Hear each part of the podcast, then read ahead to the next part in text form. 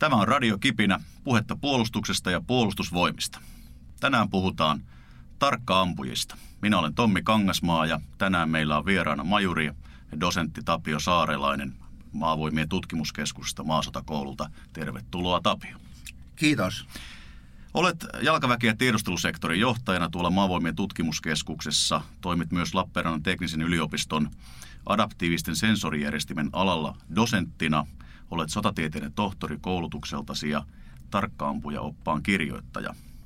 Olet myös kirjoittanut tai olet kirjoittamassa ainakin Simo Häyhästä kirjaa, jos oikein ymmärsin, joka tulee, tuleeko se Amazonilta ulos vielä tänä vuonna? Kyllä, lokakuun 14. päivä tämä kirja tulee ulos ja sen voi Amazonista tilata. The White Sniper. White Sniper, eli Simo Häyhä äh, ehkä, tai varmaankin tunnustetusti letaalein tappavin tarkkaampuja kautta historian. Olet tavannut Simo Häyhän henkilökohtaisesti haastellut kirjaa varten ja, ja varsinkin tunnet hänet sitä kautta paremmin kuin moni muu sotahistoriaa kirjoittanut henkilö. Minkälainen hahmo Simo Häyhä tai henkilönä hän on? Simo Häyhä oli henkilönä hyvin vaatimaton, ei tehnyt itsestään mitään numeroa, mutta osasi kaiken sen, mitä tarkkaampujalta vaaditaan, koska hän selvisi talvisodassa ja teki ne uroteot, mitä historiasta voidaan lukea. Ää, kuinka monta kertaa tapasit Simo Häyhän? Nyt pieni muistikatkos mahdollistaa sen, että en ihan tarkkaan muista, mutta vuosina 1997 vuoteen 2001 voisin väittää, että ainakin kaksi tusinaa. Keskustelitte ö, varmasti moneen kertaan tarkkaampujen tekniikoista ja hänen toimistaan taisteluissa. Olet myös kirjoittanut siis sen lisäksi että olet kirjoittanut tämän tarkkaampuja oppaan, niin olet kouluttanut tarkkaampuja vuodesta 1992 lähtien – Onko tästä häyhän tapaamista ollut siinä hyötyä? On, valtava hyöty. Eli olin yksi kirjoittajista, kun kirjoitettiin tarkkaampujan käsikirja puolustusvoimille. Muistini mukaan se valmistui vuoden 2003 loppupuolella. Ja Simo Häyhän opit on pyritty kirjoittamaan sisään tarkkaampujan käsikirjaan. No, kun puhutaan tarkkaampujista, niin sehän on, tämä on ensinnäkin varsin toivottu aihe tänne Radiokipinän podcasteihin. Kiitos, että olet täällä siitä puhumassa, koska olet meillä siitä paras ekspertti. Mutta äh, siihen liittyy myös paljon myyttejä, harhakuvitelmia, äh, sellaista, mikä ei todellisuudessa ole realistista. Mitkä ovat nämä yleisimmät tarkkaampujan myytit? No joo, yleisimmät myytit, myytit tietääkseni ovat ne, että ammutaan aina päähän. Ja Simo Häyhän kyseessä ollessa kuviteltiin, että hän pyrkii aina ampumaan päähän, mutta tosiasiassa hän tähtäsi aina massakeskipisteeseen. Ja Simo Häyhän liittyen myytti oli se, että hän ampui puusta. Hän ei ampunut puusta, vaan venäläiset kun ei saanut havaintoa, että mistä ammutaan, niin he alkoivat kutsua sitten Simo Häyhää ja muita tarkka-ampuja kukushaksi eli käeksi – ja olettivat, että Simo Häyhä ja muut ampuvat puusta, mutta näin ei tapahtunut. Mitä muita myyttejä elätellään näistä tarkkaampujiin liittyen yleensäkin maailmalla tänä päivänä? Taianomaisuus ehkä leimaa liikaa tarkkaa ammuntaa. Se on kuitenkin raakaa työtä, raakaa harjoittelua ja kuvitellaan, että tekninen kalusto, huolimatta minkälainen sensori siinä tähtäimessä on, että tekninen kalusto mahdollistaa kaiken, mutta ei mahdollista. Ihmisen pitää osata peruslaukaus ja ihmisen pitää osata käyttää maastoa hyväksi. Eli tässä on ehkä ne keskeiset myytit, mitkä nopeasti tulee mieleen. No, onko tällainen myytti, mitä Stalingradista elokuvamaailmassa ja kirjallisuudessa on esitetty ja edelleen, tällainen – myytti, jossa tarkkaampujat taistelevat kuin ritarit toisiaan vastaan taistelukentällä välittämättä ympäristöstään, niin eh, onko siinä mitään perää? Metsästävätkö tarkkaampujat toisiaan niin kuin lähtökohtaisesti? Metsästävät toisiaan, mutta heidän pitää huomioida kyllä kaikki se, mitä ympärillä tapahtuu, ja väitän, että siitä on ritarillisuus kaukana. Molemmat pyrkii tappamaan toisensa.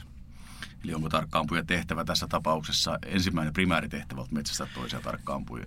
Ensimmäisen ja tärkein tehtävä on vaarallisimman vastustajan tuhoaminen ja sen jälkeen listalla kakkosena tulee vasta tarkka ampuja. tämä on se yleinen maaliluettelo, mutta vaarallisen vihollinen ensin pois ja sen jälkeen vasta tarkka ampuja. Mutta tilanne määrää sen, että miten tulee toimia. No miten itse, kun olet kouluttanut paljon tarkkaampuja, niin tavallaan ää, ää, määrittelet sen vaarallisimman kohteen? Mitkä asiat siihen liittyvät? Vaarallisin kohde on se, mikä pystyy tuhoamaan sinut nopeasti. Sanotaan, jos tulee panssarivaunu taistelukentällä, niin sitä ei kyllä tarkkuuskivärillä tuhota. Sitten pitää väistää. Tai se voi olla lähinnä sinua oleva jalkaväkitaistelija, joka osoittaa aseella sinua, niin sitten hänet tulee poistaa sieltä. Eli se on ihan taistelutilanteesta riippuva. No minkälainen tehtävä sitten, kuka antaa sille tarkkaampuille tehtävän ja, ja minkälainen se käsky on? Mitä siihen liittyy, jos hän on vielä niin kuin siellä suoja-asemassa ja saa tehtävän ja siirtyy vasta sinne tarkkaampujen asemaan? Mitä silloin niin kuin käsketään tekemään? Tarkkaampujalle antaa tehtävän komppanian päällikkö. Hän antaa selkeän tehtävän tuhoa, lamauta, häiritse ja tarkkaampujalle itselle jää tehtävän toteuttamisen vapaus. Eli hänellä on tehtävä ja tehtäväantaja ei yksityiskohtaisesti käske, että menet tuon polun kautta, siirryt tuonne kukkulalle, vaan tarkkaampuja toteuttaa saamansa tehtävän parhaan kykynsä mukaan. Siinä on hyvin paljon toiminnanvapautta. No pystyykö siis tässä toiminnanvapauden sisällä tarkkaampuja sitten esimerkiksi ää, rikkomaan niitä sille komppanialle annettuja vastuualueen rajoja tai pitääkö hänen pysyä tiettyjen rajojen sisällä? Mikäli vastuu- ja vastuualueen rajat ylitetään, niin siinä pitää olla sitten naapuri komppanian, naapuripataljon, naapuriprikaatin tietoinen, koska muuten on vaara se, että ammutaan omia tai omat joukot alkaa toimia tarkkaampujaa vastaan. Eli hyvin tarkka pitää olla. Se riippuu ihan tehtävästä, millainen tehtävä annetaan sehän kuulostaa siltä, että se vaatii aika jäätäviä hermoja ja, ja kykyä hahmottaa maastoa ja, ja aikamoista niin kuin uskaliaisuutta, että, että lähtee sinne linjojen eteen ja, ja tavallaan kuin yksinäiseen tehtävään. Onko tarkkaampuilla yleensä pari mukana? Nykyisin on. Talvisodan aikaan tarkkaammuntahan oli lapsen kengessä Suomessa – ja Simo Häyhä taisteli alkuvaiheessa yksin, myöhemmin hänellä oli taistelijapari, mutta nykyisin organisaatiosta riippuen tarkkaampujalla on taistelijapari tai tarkkaampuja on osa tarkkaampujapartiota. Eli tässä on huomioitu se, että ihminen pelkää ja mikäli taistelija haavoittuu, siinä on joku toinen, joka pystyy sitten evakuoimaan hänet tai antamaan henkeä pelastavan ensiavun onko tarkkaan puolella nykytekniikalla niin mahdollisuus paikkatietoon, eli hän tietää koko ajan täsmälleen itse, missä on ja välittää sen tiedon tonne ylöspäin. Luotan karttaan, mekaaniseen karttaan, paperikarttaan, mutta niin kauan kun viestijärjestelmät toimii, on mahdollista saada viestijärjestelmien kautta tai satelliittien kautta paikkatietoa, mutta tarkkaampujan tulee osata lukea karttaa ja maastoa. No, jos ajatellaan se tarkkaampujan tuhoamistehtävää, kuitenkin tulee väistämättä mieleen se, että tarkkaampuja ää, pääasiallinen vaikutus on tänne terrorivaikutus, siis kauhun aiheuttaminen, epätietoisuuden aiheuttaminen. Onko tämä niin kuin se voimakkain efekti, mikä tarkkaampuja saa aikaan? Todennäköisesti on, mutta tämä vaikutus tulee vasta näyttöjen kautta. Eli se, että vihollinen tietää, että meillä on tarkka ampuja, niin se ei välttämättä väräytä. Mutta sitten kun rupeaa vihollista kaatumaan, niin se psykologinen vaikutus on luultavasti huikea ja se on hyvin tärkeä osa tätä tarkkaa ammuntaa. Käykö niin, että jos tämä psykologinen vaikutus kasvaa suureksi, niin vihollinen alkaa suuntamaan niin kuin merkittäviä voimia sen tarkkaampujen tuhoamiseen. Tavallaan sitä kautta syntyy tämmöinen väärään suuntaan voiman keskittäminen? Joo, periaatteessa kyllä. Nykyisin sähköiset laitteet, niin kuin lennokit, miehittämättömät, enemmän tai vähemmän autonomiset järjestelmät mahdollistaa sen, että tarkkaampuja voidaan paikantaa, mutta vihollisen pitää tuhota tarkkaampuja, koska tarkkaampuja estää tai vaikeuttaa vihollisen etenemistä kulkuuralla tai tietyllä alueella. Niin kyllä, vihollisen pitää tuhota tarkkaampuja. No onko, onko mielestäsi tarkkaampulla annettu liikaa painoarvoa äh, ihmisten mielissä suhteessa siihen äh, vaikutukseen, koska sitten tulee väistämättä mieleen, että eivät kaikki olisi tarkkaampuja. Ee, sanoisin, että ei ole annettu liikaa painoarvoa Ja miksi kaikki eivät voi olla tarkkaa ampujia, se on mahdotonta. Ihmiset ei kaikki opi ampumaan niin hyvin kaukaa, ei hallitse hermojaan ja lisäksi kalustoa ei tule koskaan olemaan niin paljon, että kaikista voitaisiin kouluttaa tarkkaa ampujia. Tarkkaa ampuja on eräs erikoistaistelija, laji tai tyyppi, ja tarkkaa ammunnalla ei ratkaista sodan kulkua, mutta tarkka ammunta on hyvin tärkeä elementti siinä. No palataan sinne suoja-asemaan takaisin, missä se tarkka ampuja valmistautuu omaan tehtävänsä. Mitä varustusta hänellä on mukana?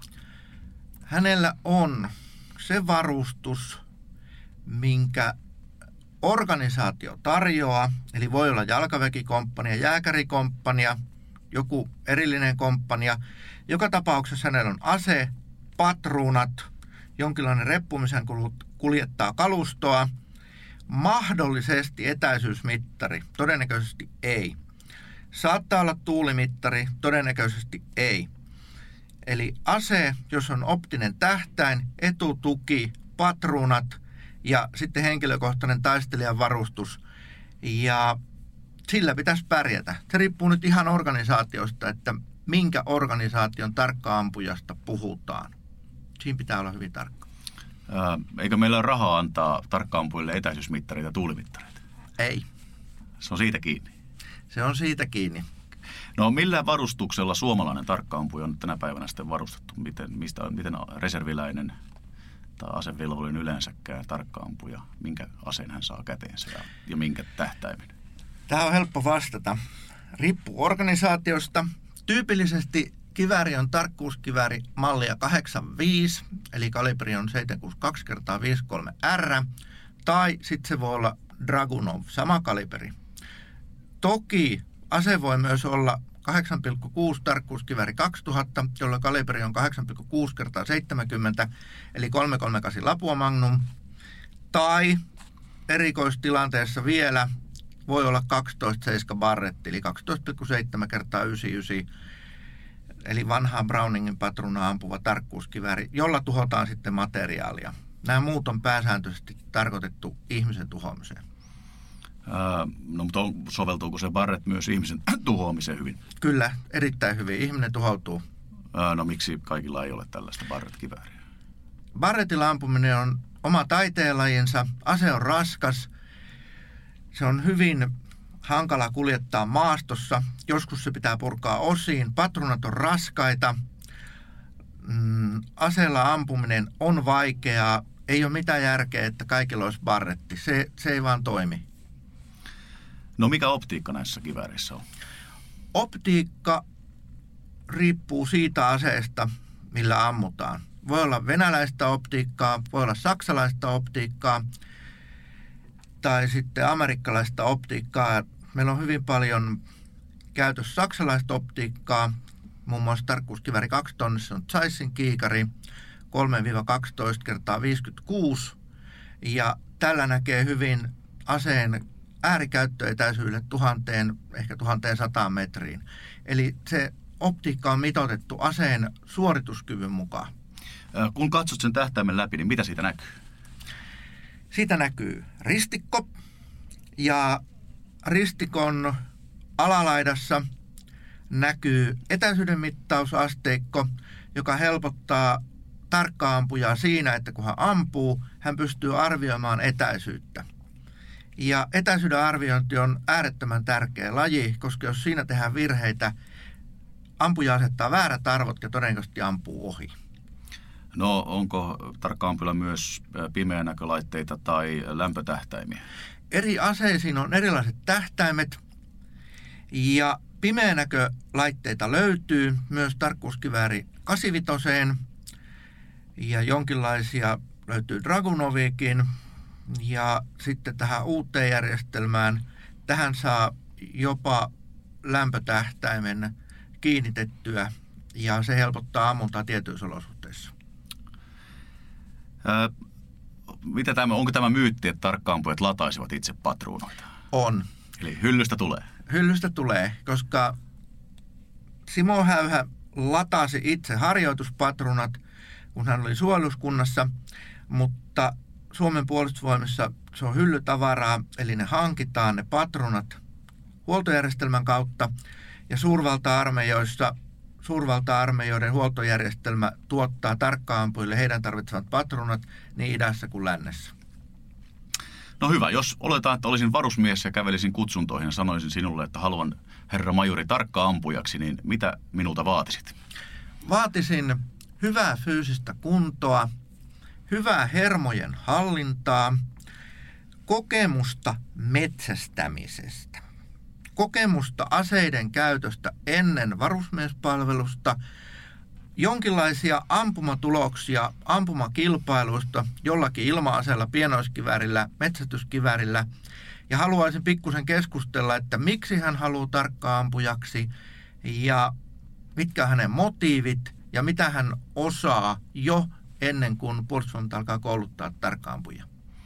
Eli on todella eduksi, että on harrastanut. Oletko kuitenkin törmännyt tarkkaampujiin, jotka ovat menestyneet siitä huolimatta, että heillä ei ole aikaisempaa asekokemusta? Olen, mutta hyvin harvoin. Eli ovat poikkeuksia. Ovat erinomaisia poikkeuksia. No kuka ja missä näitä sitten tarkkaampuja puolustusvoimissa koulutetaan? Tarkkaampuja koulutetaan kaikissa varuskunnissa ja normaalikouluttajat, jotka ovat kuulleet kutsumuksen tarkkaamuna saralta, niin he ovat sitten kehittäneet itteensä ja valmentavat ja opettavat tarkkaampuja. Eli ihan meidän normaalikouluttajat. Kuinka monta näitä tarkkaampuja puolustusvoimissa koulutetaan per saapumisen? Nyt en ulkoa muista, enkä rupea keksimään sitä lukua. Tämä selvä. Tota, kuinka paljon tarkkaampuja pääsee sitten koulutuksensa aikana puolustusvoimissa ampumaan? Tämä on paha kysymys, koska patrunakiintiöt vaihtelee vähän asekohtaisesti, mutta se laukausmäärä on melko pieni. Se on noin 300. Ja nyt puhutaan 762 kertaa 53 kalibrisesta ampumatarvikkeesta. Ja kun siirrytään raskaampaa 338 Lapua Magnumiin tai 12.7, ampumatarvikkeiden määrät pienenee huomattavasti. Kyseessä on kustannustekijä. Paljonko haluaisit, että tarkkaampuja ampuisi koulutuksessa aikana laukauksia? Vähintään 500. Vähintään. Vähintään. No miten siinä taisteluharjoituksessa? Eikö se ole kohtuu tylsää, kun ei pääse ampumaan ollenkaan kovilla, niin millä sitten tarkka ampuja voi puolustusvoimien taisteluharjoituksessa kehittää toimintaansa? Auttaako tässä simulaattori? Kyllä ne auttaa. Ne tukee tarkkaa ammuntaa, mutta simulaattorit eivät ratkaise tarkkaammunnan haasteita, vaan tulee käyttää oikeita ampumatarvikkeita, mikäli halutaan oikeita tuloksia. Simulaattorit ovat hyvä tuki tarkkaammunnan kouluttamisessa. Järjestetäänkö sitten tar- tais, niin tarkkaampuille omia taisteluharjoituksia, jossa he pelkästään ampuvat kovilla patruunoilla maaleihin, jotta he saavat niin kuin sitä todellista ampumakokemusta vai miten tämä on järjestetty? Juuri näin. Eli heille järjestetään omat harjoitukset, jossa voidaan käyttää tietynlaisia aseita, voidaan ampua eri etäisyyksille vaarantamatta muuta joukkoa. Eli tarkkaampuille on omat koulutukset, omat leirit. No sitten ihmiset hyvin usein, kun puhutaan tarkkaampuista, ne ajattelevat, että niin siinä ammutaan kilometrien päähän. On tämmöisiä esimerkkejä, että on tuhottu maali kahden ja puolen kilometrin päästä. Mikä on se konkreettinen todennäköinen ampumaetäisyys, millä tarkkaampuja niin tuhoaa maalin tai kohteensa ja, ja mille etäisyyksiä esimerkiksi häyhä ampuu? Aloitan tuosta eka-osasta, eli tarkkuuskiväri, joka on kalibria 762, niin käytännössä sen maksimietäisyys on 500 metriä, johtuen ampumatarvikkeesta ja luodin tarvitsemasta lentoajasta.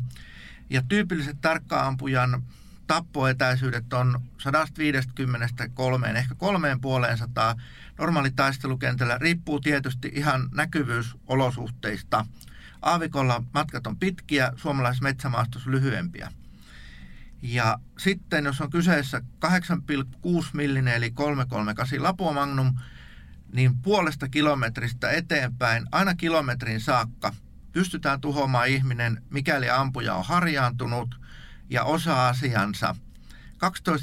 12.7 pystytään tuhoamaan materiaalia puolentoista, ehkä jopa yli puolentoista kilometrin hyvissä olosuhteissa – Eli siinä on niin ne raja-arvot. Ja Häyhä ampui yleensä hänen oman kertomansa mukaan noin 150 metrin etäisyydeltä vihollisia. Hän ampuu aina siihen kohtaan, mikä vihollisesta näkyy. Ja toivottavasti nyt vastasin kaikkiin kysymyksiin, mitä esitin. Kyllä, aika hyvinkin tuntuu vaan siltä, että häyhänkin osalta niin todella lähellä oltiin sitten vihollista, kun vaikka oltiin tarkkaampuja toiminnassa. Kyllä. Kaukaisin kaato tai tappo, minkä Simo Häyhä teki, oli etäisyydeltään 450 metriä, mutta hän itse vähätteli niitä pitkiä matkoja. Hän sanoi, että yleensä ampumaetäisyydet oli noin 150 metriä.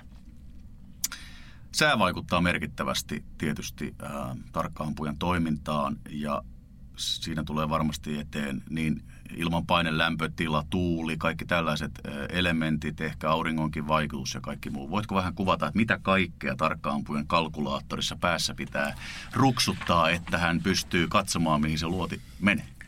Hyvä kysymys.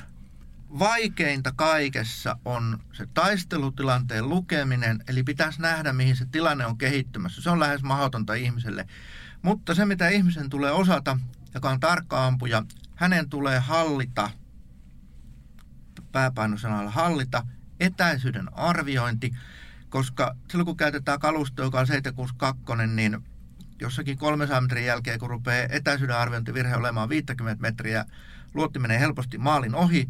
Ihmisen, eli tarkkaampujan, pitää pystyä arvioimaan ampumaetäisyys ja siirtämään arvioimansa ampumaetäisyys aseen kororummulle, korjaan kaukoputken kororummulle ja sen jälkeen ampumaan siihen arvoon. Ja tämä on minusta kaikista vaikeaa. No opetetaanko tarkkaan miten häntä opetetaan arvioimaan etäisyyksiä?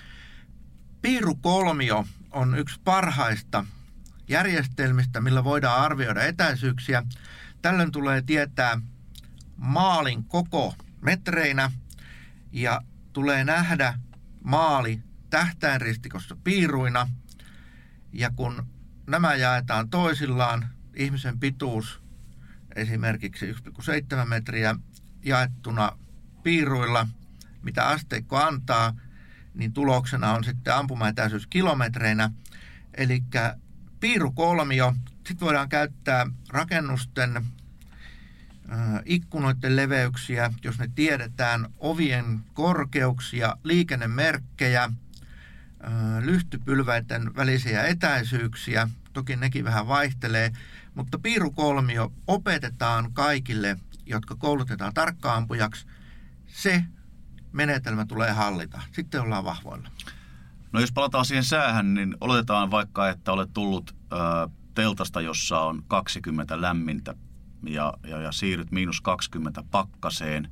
Paljonko, kun olet tunnin maanut siellä lumessa, niin tulee poikkeamaan siihen luodin etäisyyteen tai sivusuuntaan?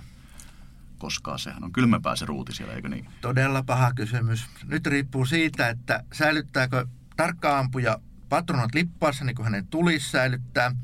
Ja sitten se tuulen vaikutus, paljon se todellisuus vaikuttaa siihen patruunaan, vai pitääkö tarkka ampuja patruunan lähellä kehoa ja ampuu sitten lämpimän patruunan. Ei pysty etukäteen sanomaan, että se pitää se pitää oikeastaan harjoitella. Ja se riippuu ihan ampuma etäisyydestä, että onko se 300 metriä, onko se yli. Mutta alle 300, niin se vaikutus ei ole kovin suuri, mutta 300 jälkeen nämä ruudin lämpötilat, ilman lämpötilat alkaa vaikuttaa hyvin merkittävästi. Niin voiko sanoa niin, että vaikka 150 metriä, niin voit tehdä aina massakeskipisteessä? Kyllä, Eli se niillä lähtönopeuksilla, niin se ei kerkiä vaikuttamaan ei. se tuuli ja sää niin paljon siihen laukaukseen. Puhutaan kuitenkin varmaan senteistä siinä Kyllä, senteistä. Joo, mutta sitten kun mennään sinne 300 jälkeen sinne, ruvetaanko puhumaan jo jopa kymmenistä senteistä tai niin edelleen? Kyllä. Vaikutus Joo. kertautuu hyvin paljon. Tämä no, on... onko tarkkaan puolella sitten tämmöinen joku äh, ruutuvihko, voisiko hänellä olla applikaatio, johon hän syöttää tuulen suunnan ja, ja lämpötilan ja, ja ilmanpaineen ja se ilmoittaa, että 300 metrin matkalla se siirtyy 7 senttiä oikealle se laukaus? Toki voi ja on. Eli kaupalliset kännykkäsovellukset tuottavat myös tällaisia ballistiikkalaskureita kännyköihin.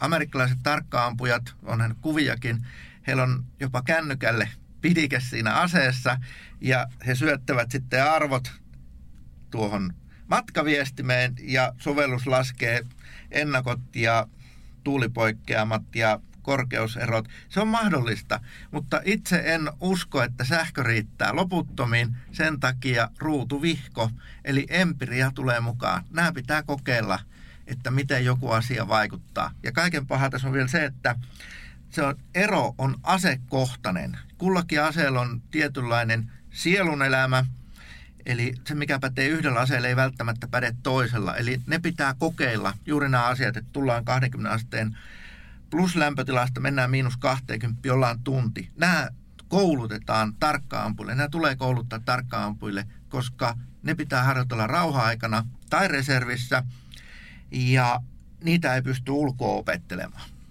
tavallaan hassua, että meillä on kyllä laskimet tykistöaseille ja niin edelleen, mutta sitten tarkkaampujen pitää tuoda kotonaan iPhone mukana. No näin se vaan nyt on ja niin kuin sanoin, virta loppuu meidän älylaitteista joskus ruutuvihko. Kyllä, kyllä. Ää, voiko tarkkaampuja sitten tuoda palvelukseen astuessaan, jos ää, niin kutsusti pilliin vihelletään, niin oman kiväärinsä mukana, niin kuin Häyhä ilmeisesti toi oma suojeluskuntakiväärinsä. Kyllä, ensin vastaus eka kysymykseen. Hän voi tuoda oman aseensa mukanaan, mutta ongelma on patronahuolto. Jos ei patrona ole sama kuin puolustusvoimat käyttää, miehen patronat loppuvat, kun hänen omat patronat loppuu.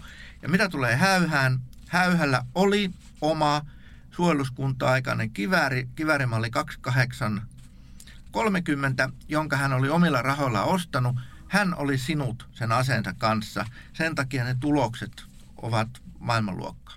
No, jos ajatellaan sitten tarkkaampujan ominaisuuksia, niin mitkä ovat suurimmat ampumistapahtumaan liittyvät virheet, mitä tarkkaampuja voi tehdä? Tarkkaampuja arvioi etäisyyden väärin. Eli se, minkä kerroin hetki sitten, hän arvioi etäisyyden väärin. Hän arvioi 300 metriä vaikka puoleksi kilometriksi, asettaa sen arvioimansa etäisyyden tähtäin kaukoputken matkarummulle ja ampuu yli. Eli se on se pahin virhe. Arvioidaan ampumaetäisyys väärin. Mikäli ammutaan liiketilassa olevaa maalia, arvioidaan maalin liiketila väärin ja ammutaan ohi edestä tai takaa.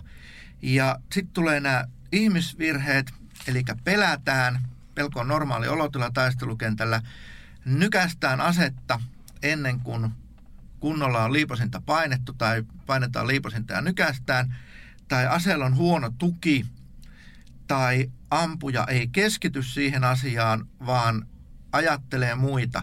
Eli tarkkaampujan tulee keskittyä vain ja ainoastaan siihen asiaan, mitä hän kullakin hetkellä on tekemässä. No jos ajatellaan tätä pelkotilannetta, niin nyky tarkkaampuja kiväärissä, niin kun kuvasit, on siis optinen tähtäin lähes poikkeuksesta, jos oikein ymmärsin. Kyllä. Eikö näin ole, että silloin tarkkaampuja joutuu nostamaan päätään paljon enemmän kuin että hän ampuisi perusrautatähtäimien? Kyllä, tämä on totta. Eli hän tulee niin kuin asettaa itsensä vaaralle alttiiksi enemmän kuin esimerkiksi häyhä asetti ampuessa rautatähtäin. Juuri näin, juuri näin, mutta väitän, että nykysodan käynnissä on pakko olla optinen tai elektrooptinen tähtäin, koska rautatähtäimellä ollaan auttamattomasti myöhässä ja tilanteet vaihtuu niin paljon, että meillä on pakko olla sen laatuisia tähtäimiä, kun meillä on tällä hetkellä tarkkuuskiväreissä. Ampuuko tarkkaampuja yleensä liikkuvaan maaliin? Tuli vaan mieleen, kun tuossa puhuit liikkuvasta maalitilanteesta, vai pyrkiikö hän ampumaan paikalla olevaan maaliin? Ampuu liikkuvaan maaliin, koska tietääkseni taistelukentällä maalit tuppaavat liikkumaan. Mutta toki jos Sanot. maali on paikallaan, niin ammutaan paikalla olevaan maaliin, mutta ennen pitkää maali lähtee liikkeelle. Eli kukin tarkka ampuja ampuu kykyjensä mukaan. No, kun tarkka ampuja valitsee asemansa, niin minkälaisen tarkka ampuja aseman hän pyrkii valitsemaan? Ensinnäkin hän saa sen tehtävän, josta jo mainitsin. Hänen tulee pystyä täyttämään tehtävänantajan asettama tehtävä siten, ettei hän tarpeettomasti vaarana itteensä ja mahdollisesti taistelijaparia tai partiotaan. Ja tämä tuliasema on tulta puoleensa vetämätön maaston kohta, jos on laaja tulialue ja josta voidaan suorittaa se tulitehtävä ja josta vielä kaiken lisäksi päästään irtautumaan, mikäli tilanne vaatii sitä irtautumista. Ja tähän samaan hengenvetoon sanon sen vielä, että tarkkaampujalla tulee olla useita etukäteen valmisteltuja tuliasemia, johon tarkkaampuja on harjoitellut sen siirtymisen ja tuliaseman vaihdon. No, tarkka ampuja, kuinka pitkään hän joutuu siinä tuliasemassa liikkumatta makailemaan? Mahdoton sanoa. Aivan mahdoton sanoa. Mutta joka tapauksessa tunteja, useita tunteja. Ja nyt mikäli on kylmä keli, niin eihän ihminen voisi siinä 12 tuntia nykyihminen olla. Simo Häyhä kyllä taisi viettää koko päivänsä tuliasemissa, ampui vihollista vaihtotuliasemaa, mutta on aivan mahdoton sanoa etukäteen, että kauanko kestää, että maali tulee kohdalle. No, no miten sitten tarkka ampuja, jos hän on siellä vaikka kolme tuntia, niin ulostaako hän siellä asemassa, syökö hän siellä, miten hän pysyy lämpimänä? Ruokaa hän ei saa valmistaa tuliasemissa, nestettä hänen tulee juoda, että skarppius kestää päällä. Ulostamiset pitää hoitaa ennen ja jälkeen tulitehtävän, koska siitä ei lähetä minnekään, kun tehtävä annetaan. Eli ihmisen pitää tuntea omaa fysiologiaa ja pyrkiä rytmittämään nämä asiat sillä tavalla. Jos on ihan pakko ulostaa, niin siitä ei sitten lähetä minnekään, niin kuulija voi miettiä, että miten homma tehdään. No mitä jos tarkkaampuja asemassaan toteaa, että häntä vastassa on toinen tarkkaampuja? Öö, pysyykö hän siinä asemassaan ja yrittää sieltä taistella tätä vastaan vai siirtyykö hän jotenkin toiseen paikkaan vai miten tämä asema sitten öö, muuttuu? Kysymys on paha ja mahdoton, koska tota, riippuu ihan taistelutilanteesta, mutta jos tarkka ampuja on havaittu vastapuolelta, hänen kannattaa oma henkensä säilyttämisen takia vaihtaa paikkaa ja koittaa tuhota vihollisen tarkkaampuja, ellei tämä tarkkaampuja, joka havaitsee sen vihollisen tarkkaampujan, just sillä hetkellä pysty painamaan liipasinta, koska se vihollinen ei jää odottamaan.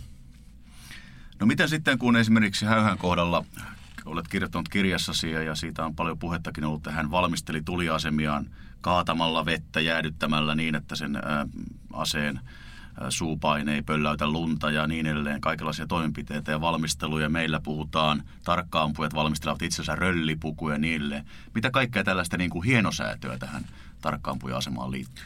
Juuri nuo kuvaamasi asiat, ne on edelleen voimassa. Ja kun tarkkaampuja valmistaa tuliaseman, niin hän tekee kaikkensa, että häntä ei havaita, joten kun tuliasema tehdään, niin sitä ympäröivää luonnontuotetta, olkoon se puuta tai sammalta, lehtiä, havuja, samaa materiaalia käytetään varusteiden ja taistelijan naamiointiin, eli tarkkaampujen naamiointiin, ja pyritään sulautumaan siihen maastoon maastoa käyttämällä ja sitä maaston materiaalia hyödyntämällä. Mikä tämmöinen röllipuku on? Röllipuku on itse tehty tai kaupasta hommattu tällainen puku, jossa on pitkiä kangassuikaleita, voi olla kyllä keinokuituakin, millä häivytetään ihmisen muoto. Ihmisestä tulee lähinnä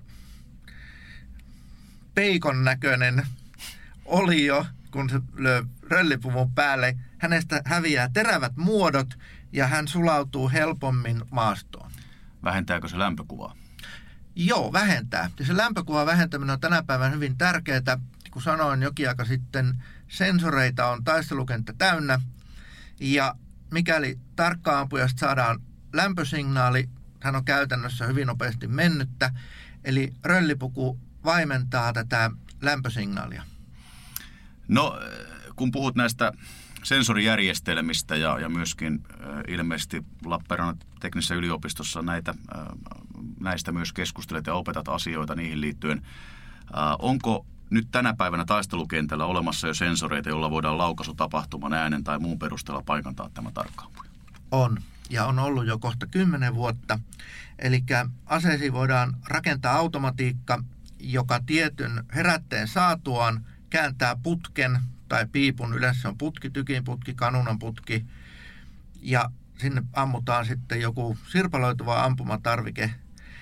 Tämä teknologia on olemassa, sen toteuttaminen on hyvin kallista.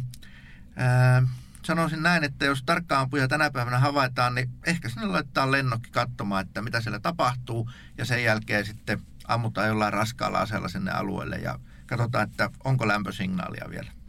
Osaatko sanoa, onko meillä maailmalla esimerkkejä tämän tyyppisten asejärjestelmien, havaintojärjestelmien vaikutuksesta, että kuinka tehokkaita ne on ollut tarkkaampuja vastaan? Kukaan ei halua kertoa niiden tehosta, mutta kuulija voi itse sen päätellä, koska tykillä kun ammutaan johonkin mäkeen, niin siellä voi olla hiljasta hetken jälkeen. Tota, oletetaan, että olisit itse äh, pataljoonan mukana ja, ja sieltä saisit tietää, että äh, tarkkaampuja toimii äh, sitä joukkoa vastaan ja tuottaa tappioita ja sinne komppanian päällikkö kävelisi luokse sanoi, että herra majori, että mitä me teemme, että voisimme lyödä tämän tarkkaampujan. Mitä, äh, millä keinolla sinä metsästäisit toista tarkkaampuja? Nyt riippuu ihan siitä, mitä kalusta olisi käytössä, mutta jos olisi lennokki, laittaisin sen lennokin katsomaan ja lennokissa olisi se sensori, mikä näkee tämän lämpösignaalin ensiksi mekaanisilla laitteilla, eli lennokki liikkeelle. Jos ei se auta, niin siinä ei ole sit vaihtoehtoa muuta kuin, että laittaa jalkapartiot etsimään tätä taistelijaa, vihollisen tarkkaa ampujaa, mutta se on kyllä tuhon tie, jos sinne laitetaan jalkaväkeä, koska tarkkaampuja on koulutettu tuhoamaan juuri tämmöiset etsijät. Tilanne on vaikea ja se pitäisi katsoa, että mitä kalustoa on käytössä. Mutta laittaisin jonkin koneen tai lentävän laitteen, jos mulla sellainen olisi. Uhraisitko epäsuoran tulen yksikön tämän tarkkaampujan tuhoamiseen? En uhraisi, mutta käyttäisin sitä, jos... no uhraus on väärä sana, mutta sanotaan näin, että jos sitä pitäisi tukea komppanian taistelua, niin ampuisitko mieluummin sitä tarkkaampuja? Uh, kyllä. Joo, että pidät sitä sen verran kuitenkin suurena uhkana. Pidän. Uh, no, mikä naapurin sitten kalusto ja, ja doktriiniin tarkkaampuilla kuuluu? Se, mitä voi sanoa julkisessa keskustelussa, niin samanlainen oppi tai opetusmekanismi on tuolla vastapuolellakin ja heillä on vaan valtavan paljon suuremmat resurssit kouluttajien suhteen, kaluston suhteen, ajan ja rahan suhteen. Eli samat lainalaisuudet pätee idässä ja lännessä, etelässä ja pohjoisessa, mutta heillä on enemmän resursseja. Sillä voidaan valita ase sitä maalia vastaan optimaalisesti, eli ihmismaalia 762-8,6 millinen materiaalimaalia 12,9 tai 14 puolikas. Ja voidaan kouluttaa tarkkaampuja, jotka käsittelee vain yhtä asetta ja toimii tietynlaisessa tehtävässä. Tai sitten voidaan kouluttaa tarkkaampuja, joka pystyy tekemään monenlaisia tehtäviä. Kaikki tämä vaatii aikaa tosi paljon rahaa ja halua. Kalusto on siis pääosin omaa vai, vai onko sielläkin tämmöinen sekailainen ö, kalustokokonaisuus niin kuin meillä? Siellä on ehkä selkeämpää. Sanotaan, siellä on suuremmat resurssit. Niin mitä yritän sanoa on se, että siellä on selkeät linjat. Tällä kalustolla tuhotaan elävää voimaa, tällä kalustolla materiaalia. Ja toki se materiaalin tuhoamis asekalusto soveltuu henkilömaalien tuhoamiseenkin, mutta siellä on suuremmat resurssit ja siellä voidaan tarkkaampuja varustaa paremmalla kalustolla kuin mihin meillä on varaa. Mutta puhutaan suurvallasta nyt. Hmm. Kuuluuko siihen kalustoon silloin myös etäisyyden mittareita, Kyllä. tuulimittareita ja Kyllä, sensoreita? jos niin halutaan. Kyllä. No mitä sitten yhdysvaltalaiset tarkkaampujat esimerkiksi? Onko siellä taas sitten suuria eroja meidän taistelutapaan tai kalustoon? Tai... Resurssit, jälleen kerran. Eli se pitkä litania, minkä äsken vuodatin, niin resurssit on samat idässä ja lännessä, eli suurvalta voi kouluttaa tarkemmin, voi kouluttaa pitemmin, yksityiskohtaisemmin ja väittäisin, että tarkka ammunta niin idässä kuin lännessä on hyvin samankaltaista. Sitten on tietysti nämä doktriinit, miten niitä halutaan käyttää, mutta väittäisin, että se riippuu vähän taistelutehtävästä ja mitä tarkkaan ampuilla halutaan tehdä. Sen verran äh, niin kuin pitkää harjoittelua ja, ja taitoa vaativasta äh, tehtävästä puhutaan. Onko tässä ehkä semmoinen paikka, että ammattilainen olisi tässä parempi kuin asevelvollinen? Kyllä, koska tarkka ampujaksi ei synnytä.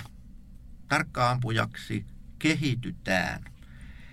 Ja Mikäli haluaa tarkkaampujaksi, reserviläinenkin käy erittäin hyvin niillä edellytyksillä, että hän on metsästänyt, harrastanut ammuntaa pitkän ajan jo ennen varusmiespalvelusta ja jatkaa tarkkaammunnan harjoittelua pitämällä oman ampumataitonsa hyvänä tai erinomaisena ollessaan reservissä. Eli tämä on vähän kinkkinen kysymys, mutta näkisin, että tarkkaampuja – henkilökuntana on parempi, mutta taas tullaan resursseihin. Tämmöisellä pienellä maalla niin ei meillä ole varaa palkata tarkkaampujiksi henkilökuntaa. Eli me olemme reserviläisarmeija.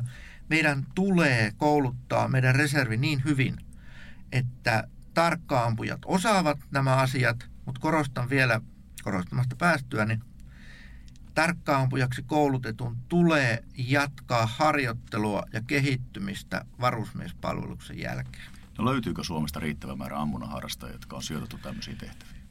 Toivon, että löytyy, en tiedä, mutta toivon, että löytyy. Ja ampumataito katoaa hyvin nopeasti, eli mikäli tarkkaan koulutetaan, niin oma toiveeni on se, että he ylläpitävät sitä taitoa. No onko Suomessa sitten edes sellaisia ampumaratoja, missä voi siviilissä tarkkaammuntaa tällä niin kuin, äh, harrastaa, jotta he täyttäisivät tämän tehtävän vaatimukset? Hyvin vähän. Missä tämän tyyppisiä ratoja voisi olla tai on? Niitä on niin vähän, että pitää ihan miettiä. Meillä on varuskuntien yhteydessä pitkän matkan ampumaratoja, mutta monta kertaa niiden eristäminen on hyvin työlästä ja reserviläisiä koulutetaan MPK ryn kautta, jolloin heillä on mahdollisuus päästä näille pitkille ampumaradoille. Esimerkiksi Taipalsaarella pystytään ampumaan pitkää matkaa, Pahkajärvellä pystytään ampumaan pitkää matkaa, samaten Rovajärvellä ja Sotinpurolla, mutta nämä edellyttää sitä, että se alue eristetään, eli se on järjestetty harjoitus. Siviili ei voi mennä itse ampumaan puolustusvoimien ampumakenttäalueelle. Eli ongelmaksi tulee se, että missä nämä meidän reservin tarkkaampujat harjoittelee.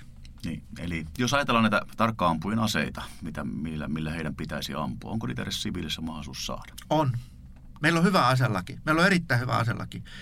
Ja mikäli hakijan edellytykset täyttyy, niin hän pystyy saamaan kaliberissa 762 aina tuonne 8,6 milliin asti aseen hankinta- ja hallussapitoluvan, mutta raskaat tarkkuuskiväärit, niin kuin 12, 7, 14 puolikkaat, niin nykylainsäädännön mukaisesti niin niitä ei hirveästi suosita, eikä välttämättä tarvitse suosiakaan, koska ne on vähän ongelmallisia aseita viranomaisen näkövinkkelistä. No miten kun mainitsit viranomaiset, niin mennään siihen – ja yleensä erityistehtäviin. No, ehkä kysyn ensimmäisenä, että jos olet tarkkaampuja hyvä sellainen ja haluaisit erikoisjääkäriksi, niin onko siitä etua? Onko erikoisjoukoilla tämän, tämän tyyppisiä on, on. Siitä on, tehtäviä? On, kyllä. Eli siitä olisi etua. No miten sitten, jos hakisit poliisiksi, olisi, olisiko siitä etua, että olet tarkkaampuja koulutettu? On, ehdottomasti on, koska poliisilla on omat tarkkaampujat. Onko poliisin tarkkaampujat järjestäen puolustusvoimien kouluttamia? Nyt suoraan sanottuna uskon, että se pohjakoulutus annetaan puolustusvoimissa, mutta tietääkseni poliisi kouluttaa heitä yhdessä puolustusvoimien kanssa ja sitten nämä lainsäädännölliset erityispiirteet poliisi kouluttaa sen itse. Ja rajavartiolaitos ilmeisesti myöskin kouluttaa jonkin verran tarkkaan. Kyllä kouluttaa, tarpeen mukaan. Tarpeen mukaan. Eli viranomaisilla tällaistakin kykyä on. Mennään vähän tuonne fiktiivisen maailman puolelle tässä loppuvaiheessa – Vähän aika sitten julkaistiin suuri kassamenestys American Sniper, joka kertoo tämmöistä osittain tositarinaa amerikkalaisesta tarkkaampujasta. Mitä pidit elokuvasta? Se oli hiukan erikoinen elokuvakokemus. Siinä oli hyvä se, että kuvattiin se tarkkaampujan työkenttä hyvin. Se on hyvin sekava tilanteet tulee nopeasti, tilanteet menee nopeasti. Mutta se, mistä en pitänyt, oli äh, Chris Kylein meneminen tällaiseen toissijaiseen tehtävään, eli hän rupesi sitten tyhjentämään näitä taloja, asuntoja, koska tarkkaampuja on erikoissotilas, hänen tulee toimia ainoastaan tarkkaampuja tehtävässä, eikä mennä vyöryttämään taloja ja asuntoja. Ja sitten toinen paha juttu, mikä tässä elokuvassa oli, oli se, että se muuttui henkilökohtaiseksi kostamiseksi ja tappamiseksi ja tarkkaammunta. Simo Häyhää lainatakseni, niin pitää keskittyä tehtävään, ei saa ajatella vihaa, pitää suorittaa se tehtävä, mutta tässä elokuvassa niin siinä oli liikaa patriotismia ja se pahuus meni tähän Chris Kyleen ja se ei ole tarkkaamuna ydintä missään tapauksessa, vaan tehtävä pitää suorittaa ja tarkkaampuja on erikoissotilas. Hän toimii ainoastaan tarkkaampujana. Piste. No kun puhuit tästä pahuudesta, niin kyllähän siis äh, tarkkaampuja, joka näkee laukauksensa vaikutuksen, hän valitsee maalin ja tietoisesti tuhoaa sen ihmisen vihollisen vastustajan, miten hänet sitten hän päässään määritteleekin, on varmasti henkisesti erittäin raskas tehtävä. Hajoaako tarkkaampujan pää? Siinä on suuri riski, koska nyt kun mietin talvisotaa, Simo Höhä ampui avotähtäimillä, siinä ei näe tarkasti. Kiikaritähtäimellä, vaikka Chris Kyle 35-kertainen Night Force päällä, siinä näkee hyvin tarkasti kaiken mitä tapahtuu. Luulen, oletan, että pää on erittäin kovilla, hajoaako se mahdollisesti. Hyvä. Lopuksi haluaisin vielä kysyä, että mitä meinaat tehdä seuraavaksi tarkkaampuja alan suhteen, eli mitä on puolustusvoimissa vireillä ja mitä on Tapio Saarelaisella vireillä?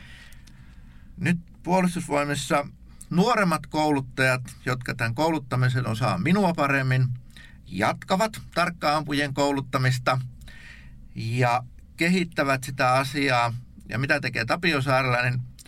Hän keskittyy tähän ampumataidon kehittämiseen ja tarkempien patronoiden lataamiseen ja sitten pitemmille matkoille ammunaharjoittelua vapaa-aikana. Ja ilmeisesti vähän vielä kirjoittelet aselehteen, kun taidat olla siellä aktiivinen kirjoittaja. No kyllä nyt viime aikoina on muutama artikkeli ollut työn alla, että kirjoitan kiikaritähtäimestä ja muutamasta aseesta. Suuret kiitokset majori Tapio Saarelainen tästä haastattelusta. Kiitos.